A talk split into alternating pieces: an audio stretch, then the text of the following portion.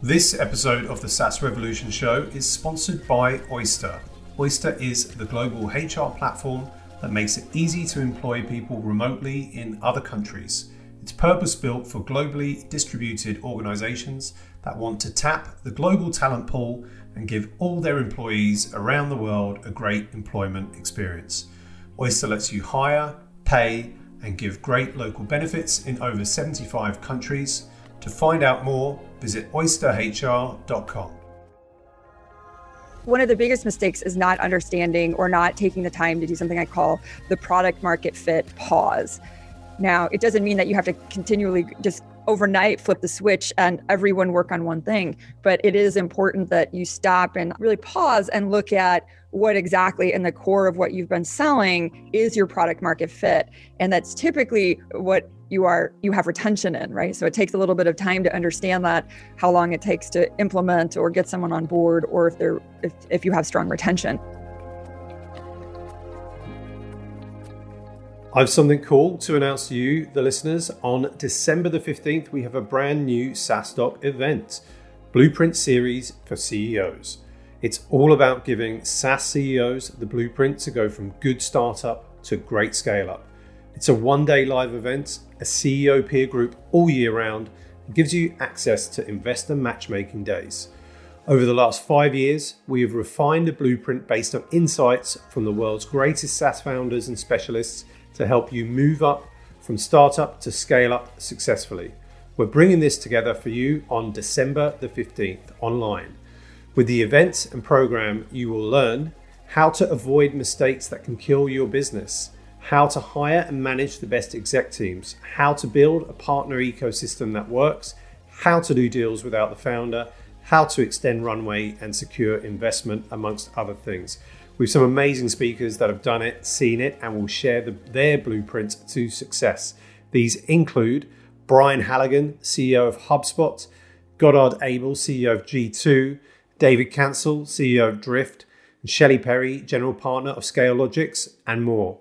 If you're interested to join and want to learn more about taking your startup from good to great, go to saastock.com forward slash blueprint. Use code SaaSRevolution20 for a 20% discount on your tickets if you're going to join us. Welcome to the SaaS Revolution show. I'm your host, Alex Theuma, CEO of SaaStock. Uh, and today I'm delighted to be joined by Shelley Perry, Managing Director at ScaleLogix Ventures. Welcome, Shelley. Thank you. Glad to be here, Alex. Great to have you on. I know we're obviously virtual, we're, we're, we're on a Zoom call. Um, where are you uh, calling from? I'm calling from my home studio in San Francisco.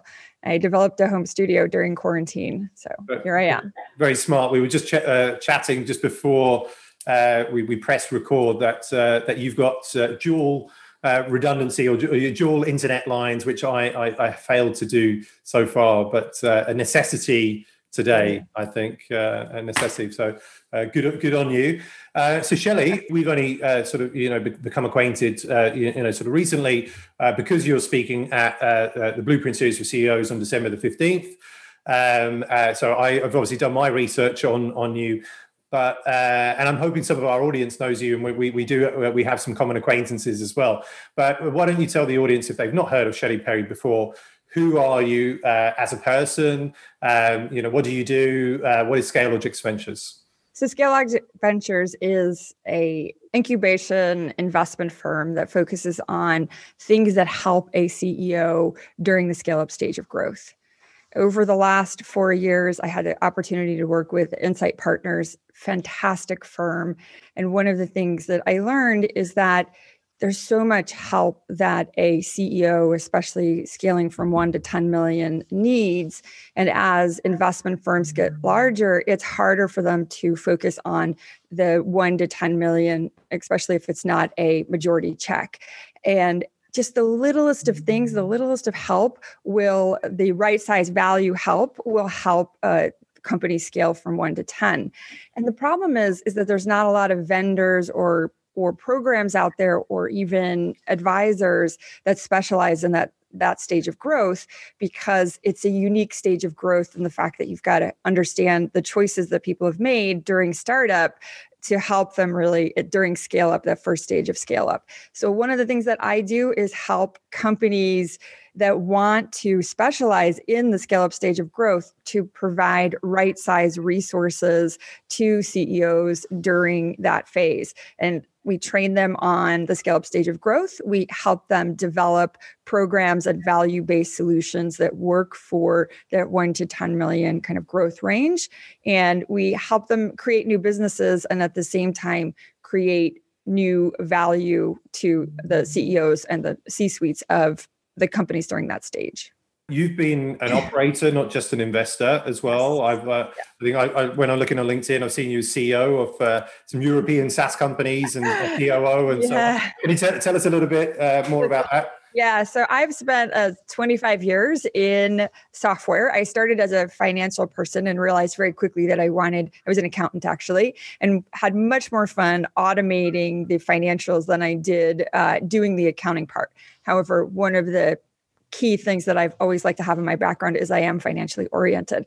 So I went into technology because I wanted to learn how to automate more of the things that I didn't want to do routinely on a monthly basis.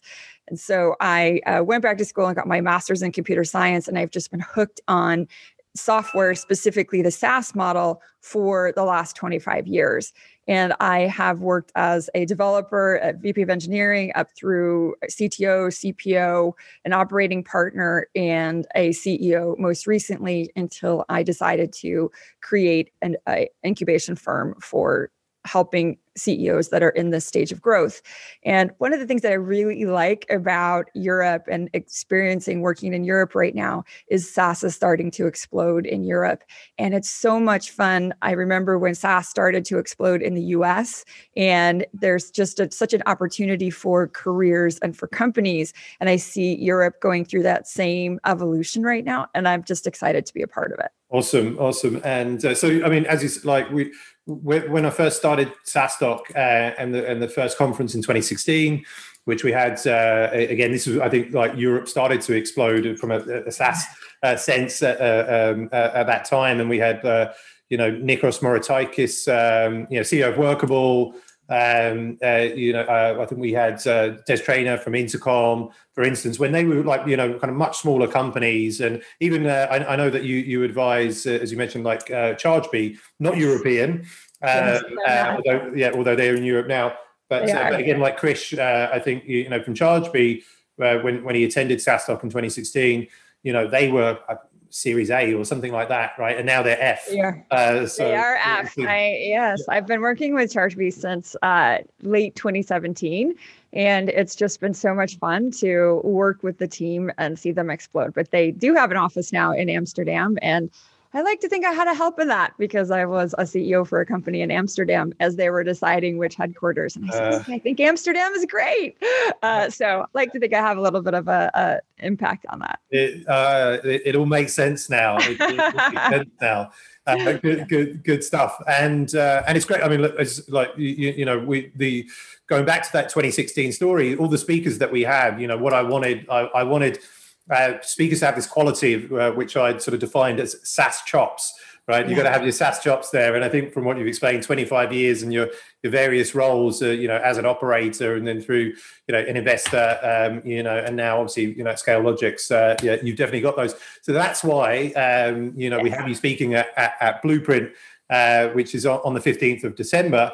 Um, and effectively for those uh, maybe that don't know what Blueprint is, uh, you know, over the last uh, sort of five years uh, at SaaStock, uh, you know, we've seen by you know being exposed to you know some uh, amazing talks that you know through our, all of our conferences and founders.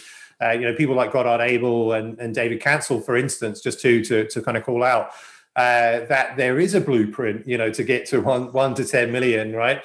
But often people are kind of finding and finding it either you know themselves and like you know struggling to to get there. And a lot of companies really kind of fail in that stage right? Because they're making a lot of mistakes. And we want to kind of you know show uh, ceos uh, particularly you know uh, during this event that they, they shouldn't necessarily have to worry perhaps as much as, as, as they do because there is a there is a proven path to do it. And, and we want to discuss and that's why we've created this this whole uh, you know specific uh, content and event uh, around that. Um, So very excited for that. You can learn more about uh, Blueprint at saastock.com forward slash blueprints. Uh, but uh, what we're going to talk about today uh, very neatly ties into that, Shelley.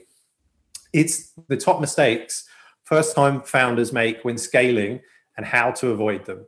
Um, and I, I, think you've probably seen them all. Uh, and I know that, like on the on the notes that you shared, like you know, there we, we could probably make a podcast series on this, but uh, we, we're not. We're gonna... That's, that's definitely one to think about, isn't that? Yeah.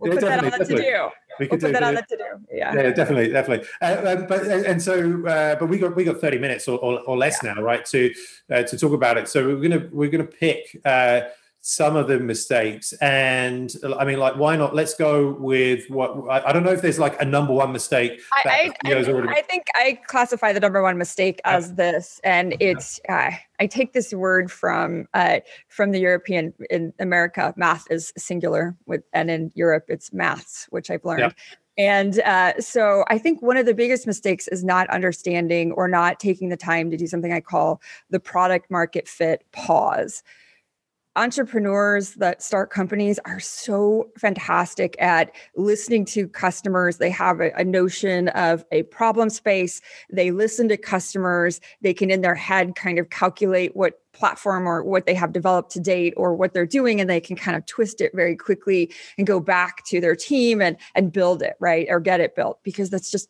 they're they're fantastic at it. They're fantastic at multitasking and quick thinking and, and doing that and trying to find product market fit.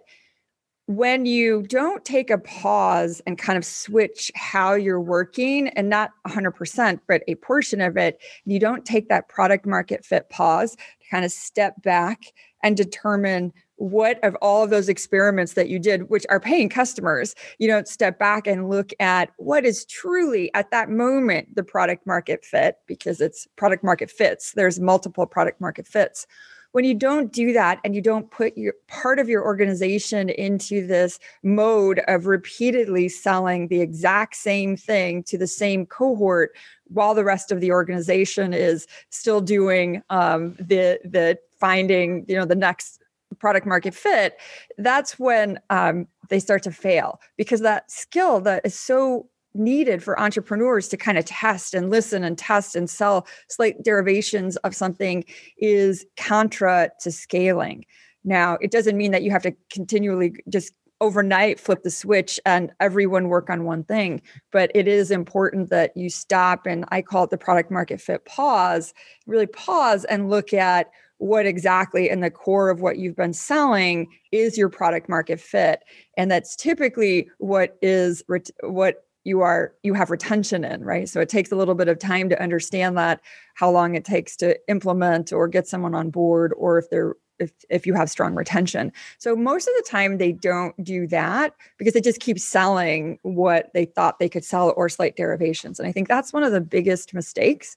And it's hard for entrepreneurs to do that because what made them successful to even get to a million uh, isn't going to be the same thing in that particular area that gets you to 10 million. How long do you pause for? You know, you never pause 100%, right? Like it, it like back in the day, I worked for uh, uh, EDS had this commercial, which is like the plane and flight. EDS isn't a company anymore, but electronic data systems. But they had this ad that was like building the plane and flight. Flight. So you don't take a pause in terms of everything stops, but you take enough of a pause to do the data analytics against what what truly is your product market fit and you do it while you're still selling and then you make adjustments in terms of what you're going to arm your large sales force with and the new people coming on with a very small uh, kind of product set and enablement set and then you continue to expand that over time. So it's as long as it takes for the data when you have enterprise solutions first, it takes a little bit less. You have less customers. When you have product led growth and low ASP high volume, it takes a little bit longer. Uh, so it really just depends, but it, it's not a full like 100% pause. You don't stop the company, but you definitely stop and take that uh, analysis and then continue that practice forever forward. This one may not be as, uh, as big as the, uh, the, the, what we just mentioned about taking the pause, but I, I thought quite uh, topical, certainly certainly to me not hiring an assistant and then you put yes. Calendly isn't a replacement. Now, now yes. the, the, reason I'm smiling is that I've, I've and, and, maybe I shouldn't smile, but I've replaced my assistant with Calendly for, for the moment. So, he, so you did like that. So look, yeah. I think you should have Calendly and an assistant okay. uh, because look, if what's great, you send me a Calendly. Here, Shelly, here's my Calendly, and I send you a Calendly. Who's going to connect us, right? Someone actually has to go and do that. But that's not that's not the the um, real reason. The real reason is look, as a CEO of these companies, you are the glue and you are the only one that's strategically kind of holding everything together and also looking at where all the gaps are, especially when you're growing. You don't have the full leadership team or your leaders don't have the skill and the passion and kind of what made you you. And so when you think about it, you need to make sure that every moment of your time is used on things that only you can do. So, even drafting emails, uh, kind of following up on things, getting ready for your team meetings, sending out kind of all hands updates, a newsletter to your team because everyone's distributed now, and and uh, the communications, anything, any moment that they can give you back so that you can fo- focus on the strategic direction or listening to customers or filling in the gap is going to grow your business. And when you think about the cost of a VA and those tasks that someone's going to help you with, they're probably the last things that you do. They're incredibly important, but they're not things that you need to spend time on. So maybe it's not Calendly, but it certainly is emails and email follow ups. And for me, I know I always say, like, I want to make sure that everyone, um, I want to spend more time with my team. So I make sure that someone's looking at my calendar and telling me you're not spending enough time with your team or you're not working out, right? I tell them it's really important to me to work out and someone to remind you. So I think people think of it as a luxury or a waste, but in the end, what it's doing is enabling you to do more of only what you can do. And so I have to, every CEO I work with that gets their first kind of institutional money, the first thing I do is go, you know, you really need to get an assistant. And they go, no, I don't know. And I go, I'll help you. And then I have the spec and I help them. And then I have someone help them on board. And then within two or three months, they're like, oh my gosh, how did I ever live without that person? So uh, it just it, it just matters, and it's not about a calendar. It's about your time being the most valuable for your company.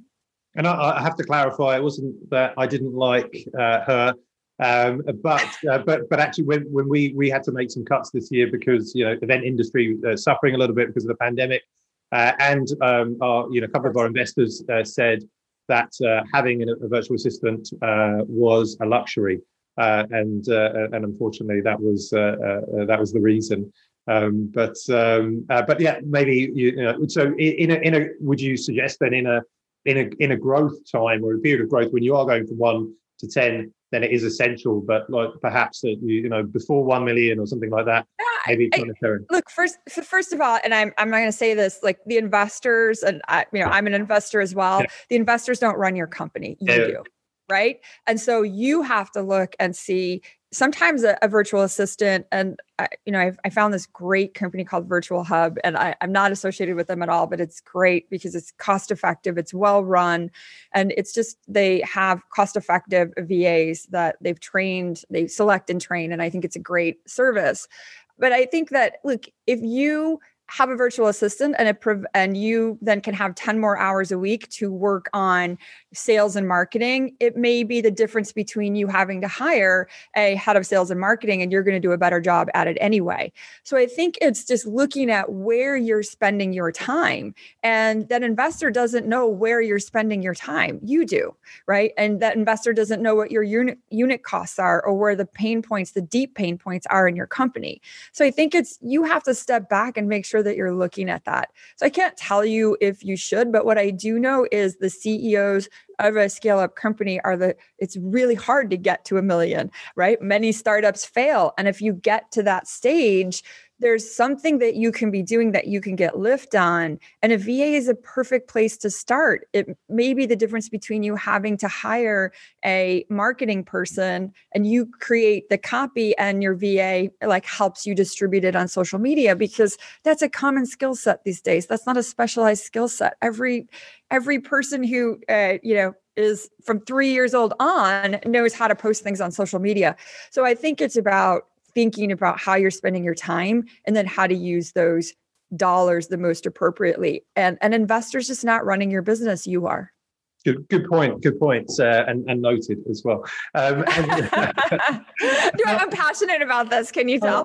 and, I, no, I, felt, I felt like you were speaking to me. I mean, you are speaking. I am me. speaking to you, Alex. I am speaking to you. um, so let, us we'll move on to uh, a next sort of common mistake and, yeah. hiring. It's like a huge mistake. Uh, that first time founders, I mean, maybe second time, third time, but they probably get it a little bit better, right? Uh, that's the hope. But uh, hiring uh, in that phase, the one to ten million, uh, and and then we will sort of like we'll, we'll, bolt on the, the kind of the C-suite coaching as well, and the moving yeah. from like that manager to to a coach. So let, let, let's dive into that a little bit.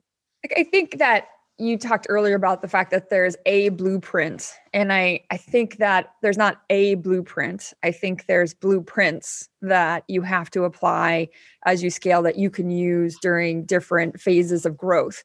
And not every blueprint applies to you but it's certainly you can replicate it and you can take pieces of blueprints the way that I kind of think about it is um, I'm not a huge sports person because I like to work a lot, but uh, I kind of think of it as you know you're kind of you have a playbook and you go and watch other teams and you kind of see the defensive moves and the offensive moves and you take certain collections and you teach your team how to kind of play against um, the offense and the defense and you you have your own kind of secret plays and people study them. And i think that's that's what the blueprints are is that you can find other companies that are like yours. The, the issue is, though, is that in essence, you have to look at where you are and the choices that you've made during startup or even, you know, those early stages of scale up. Because every quarter, every month, whatever it is, you're making trade-offs. Sometimes you make trade-offs to have more features versus performance because you want to get customers on board for features and you and it doesn't scale and you know that you've put forward that you need to scale later or maybe you um, have decided to build more of the back end and then sell it later or sell first and then build more of it. Whatever it is none of those choices are wrong. They're just different. They're different from a ceo that might have made a choice before in a different order. So i think the important thing to do when you're looking at scaling your leadership team is to make sure that you've understood the choices that you've made as trade-offs and then decide what's the next thing that you want to do and do you have the right team to do it so sometimes you have to order uh, doing something first because you have a team that has the skill sets to do it and then you need to go and hire the person that has that skill set and then schedule it a bit later and so i think the really important thing is to kind of look at the skills of your company today is the C suite. And the C suite I refer to as the CEO and whoever's direct to the CEO. And the way I think about it is that C suite needs to have 100% coverage of what's happening today and what's going to happen next, right? Because in a in a scale up at 1 to 10, you're doubling like every month, every quarter if those speeds if you're at a clipping uh, growth rate of, you know, 80, 50, 80, which you should be when you're um, if you've hit product market fit, you should be at that growth rate, especially with institutional investment. You have to be looking out of the corner of your eye of what's coming next. And if you're so focused on like right now and you don't see what's coming out of the corner of your eye, that's what prevents you from scaling. So I always say, look at your C suite as a whole, kind of as a person, and look at like where your coverage is, not just for today, but what's coming. And you should be hiring for your biggest gap and sometimes you know as a ceo you're filling in some of those gaps but your goal should be to get yourself out of those gaps right eventually. And so you should be hiring for that. And sometimes it's you know it's not is it a product person? Is it a cfo is it sometimes it's a mix of skills that you have to find in an individual that sometimes they identify as a uh, cfo and sometimes they identify as a coo and sometimes they'll identify as a growth person.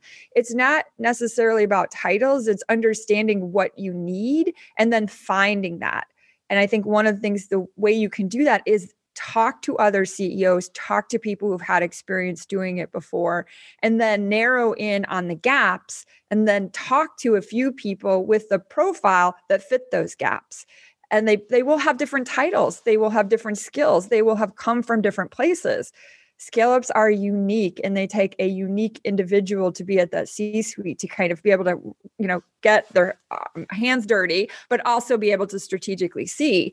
And hiring the C suites, again, direct could be could be C levels, could be VPs, could be director, could be individual contributor, but you need to be looking at a covering 100% of the business today and out of your out of the corner of your eye where it's going. And that that there is a blueprint to do that to look at it to understand it but your gaps are going to be different than someone else's gaps.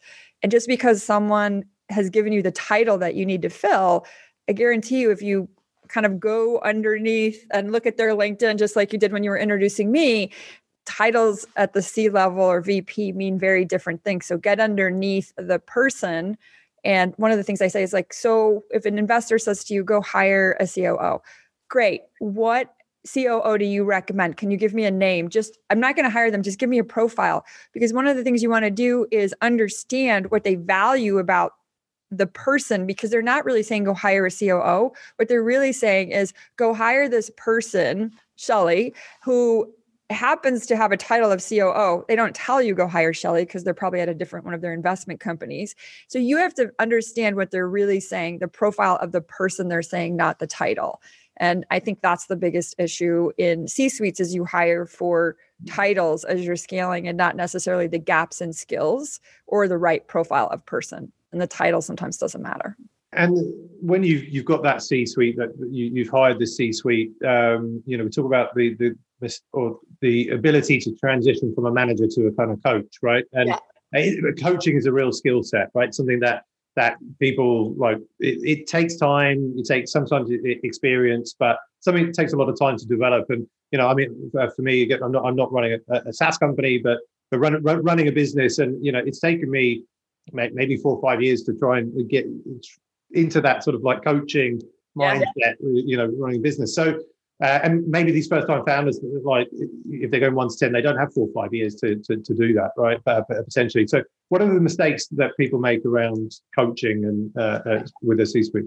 I think the the mistake they make is something that I kind of call the scale up tax, and that is that look, operators operate, and when you're scaling up and you've you know you've gotten institutional money, or even if you're you're bootstrapping it, you you need to grow fast. And the fact of the matter is is that you as a ceo or even your c suite your skill set and experience or passion whatever it is is a big gap from the people that you have working for you because the economics it has to be that way. The economics are that way. And you want to have people who are very um, energetic and and they have a lot of potential and you can kind of mold them and give them opportunities so what that means is you've got a big gap and so what happens sometimes is you you estimate what the team can do based on you doing it. And in the end, they're never going to be able to do it as fast as you. So then you also don't allocate the time to coach them. And again, along the same lines of the VA and kind of where you're spending your time, most good entrepreneurial CEOs aren't good coaches because they don't have time to be. It takes time to be a good coach. And is it the right thing to do to take your time to coach them? And I, I don't know if it is or not. You have to answer that question. So you should constant, constantly be looking at is it the right thing for me to do to, to spend time with this person to coach them? Or do i have someone in my network who can coach them or do they have a big enough network who can coach them? So i think it's it's understanding you know are you the right person to do it? Because maybe you have the ability but you don't have time because you've got something you're closing a deal or you're working on a financing round and you just don't have time to do it. So i think it's identifying how your c suite can get coached and identifying what the gaps are that they need to be coached on. And even if you help identify that, or they help identify it for themselves, which is really what they need to be doing, then you need to use every way possible to get that coaching and not assume that the CEO is going to do it because the CEO is basically taking filling in some of the gaps in that C suite. So when you are selecting a C suite or a direct to a CEO in a scale up, one of the things I always say is make sure you ask them what their network is. How do they network? How do they find out things they don't know how to do? And if they don't have a big network, it's probably not the right person to hire. sort of segues into my next thing. So I, I know we we're going to talk, uh, or certainly uh, throughout the agenda of, of, the Blueprint event on the fifteenth, uh, about a lot of the mistakes which you can uh, and how to avoid them. Uh, but it's not just about mistakes uh, for sure. Um, but you mentioned about network here and building a network of CEOs that recently went through your yes. phase is a, another kind of common mistake. So let's talk about that. Yeah, I think that people, first of all, you should always uh, build a personal network as a CEO. It is an extremely lonely job. And uh, one of my uh, former colleagues or someone who I uh, have in my circle is Claire Herkmans, and she's the founder of the Chief of Staff Club. And she founded that when she was actually my chief of staff. And one of the profound moments she said is, uh, Are you a founder CEO or a CEO founder? And and i think the difference if you've worked with a lot of founders who kind of scale their companies is that as a founder you know you're kind of in the thick. You're you're sitting next to everyone. You're in the thick of things and you're kind of one of the team members. And as you scale you need to become the ceo which means you need to kind of rise above it. And in fact you can be friends with those people but you you have a different role and you need to kind of metamorphose to becoming the CEO. And it is a very lonely job. And especially for founders, because part of what got them excited was working in the thick of things with their team. And so the way that you can kind of get that fix is to start to build your own kind of personal CEO network. And I think if you find ones that are one going through the same things you are, there's a little bit of camaraderie there, and that's one group. And then what you want to do is find a group of CEOs that went through what you did a few years ago, not 10 years ago, but two years ago. Because if you talk to B2B CEOs from five years ago, many of them aren't going to understand kind of how product led growth works in uh, B2B. And I'm not saying they're not valuable because they are valuable. They're just not valuable in kind of some of the things that you will be experiencing between one to 10 million. So find CEOs that have recently gone through the stage that you've gone through because they're going to help you in a different way than your peer network is. And then find CFOs and find, you know, other kind of C levels that can especially offset your skill set. You don't necessarily have to hire heavyweight C suites, you can also build a personal network that can help you in a way that those C suites would.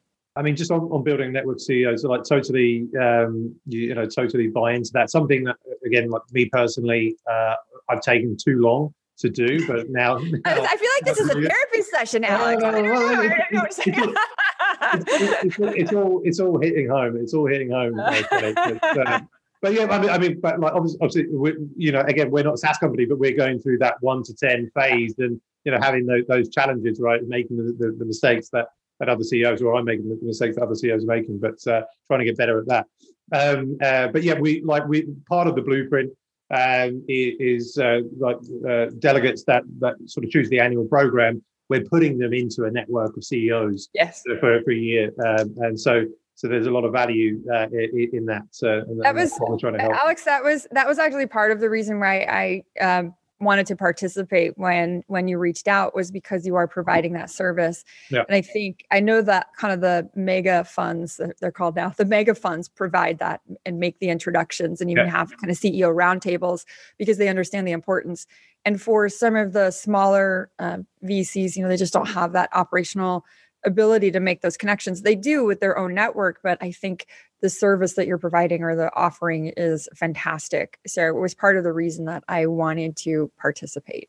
So yep. there's an opposite problem to that networking, okay. and that is like the analysis paralysis and getting so much input that you never move. So there is a contra to you know getting that um, getting that network. So I think that uh, make sure that you know maybe your VA or maybe, you know, one close kind of person in your network kind of says, all right, enough, put a timeline on when you're going to make the decision. So I was just thinking about that when you were talking. So you want to create that network and you want to get input, but you also, you have to move fast with decisions. So why is uh, data-driven strategy versus like gut, versus, uh, you know, on gut versus sort of data, uh, a common mistake, uh, um, you know, for first-time founders?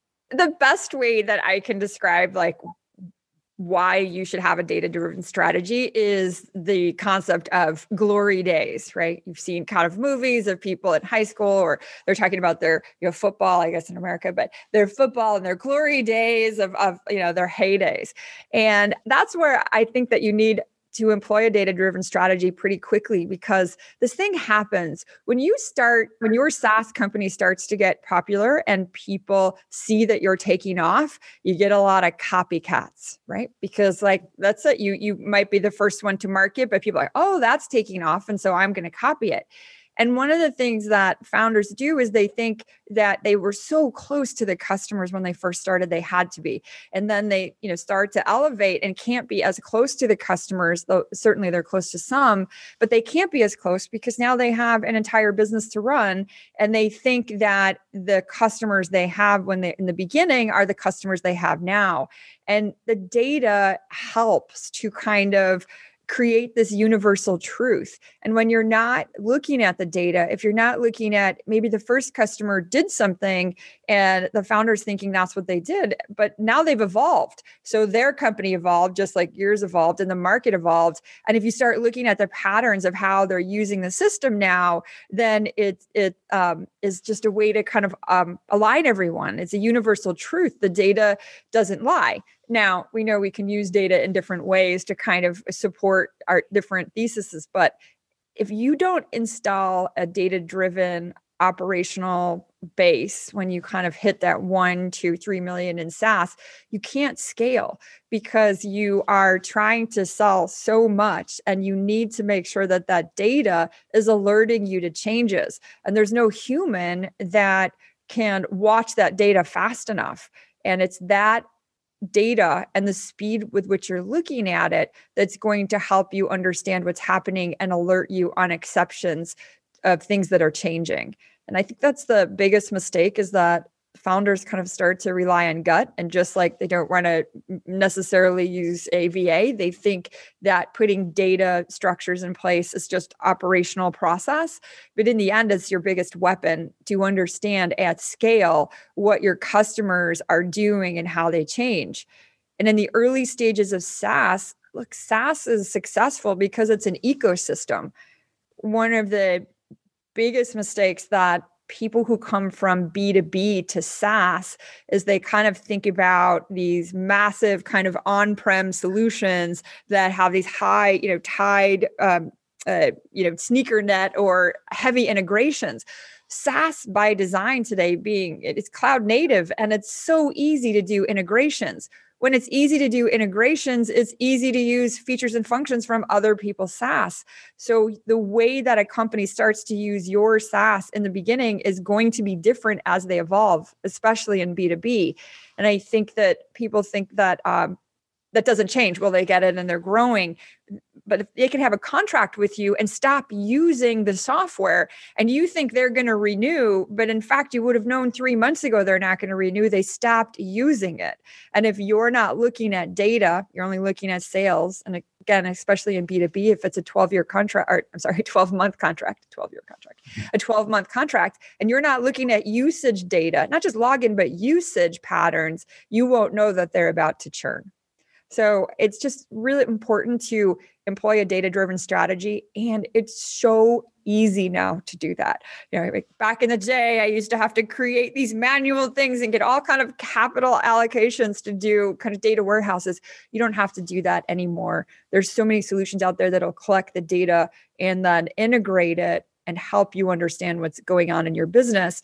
And that is a way to save on labor costs as well. So that's why data driven strategies are extremely important.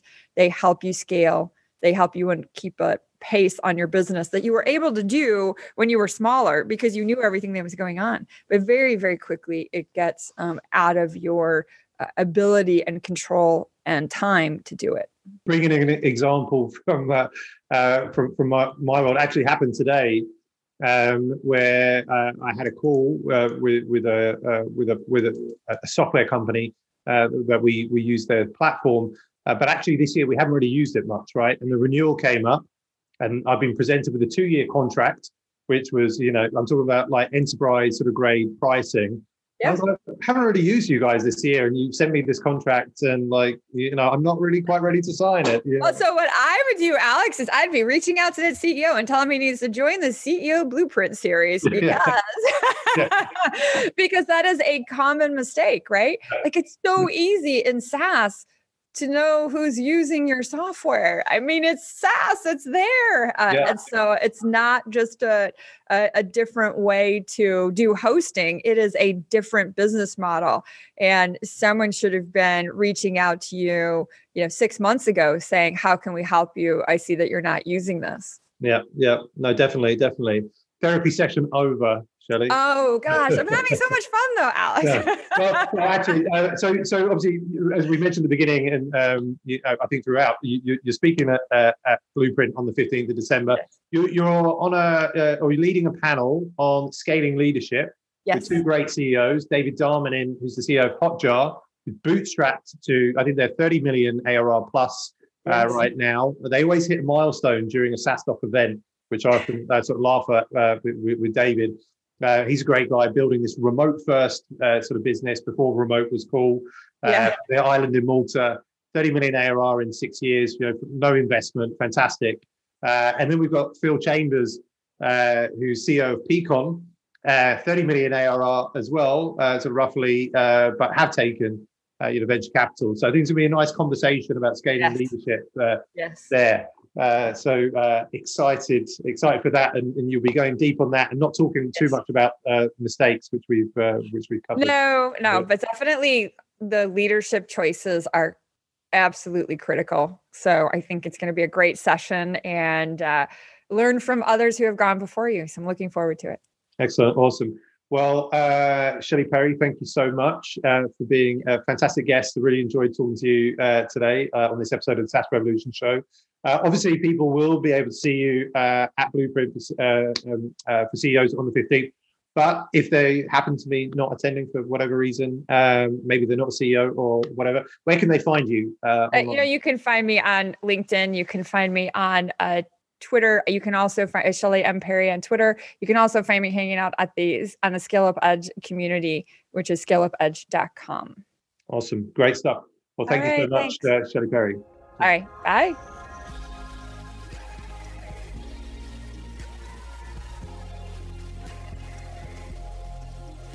Thanks for tuning in to this week's episode of the SaaS Revolution Show.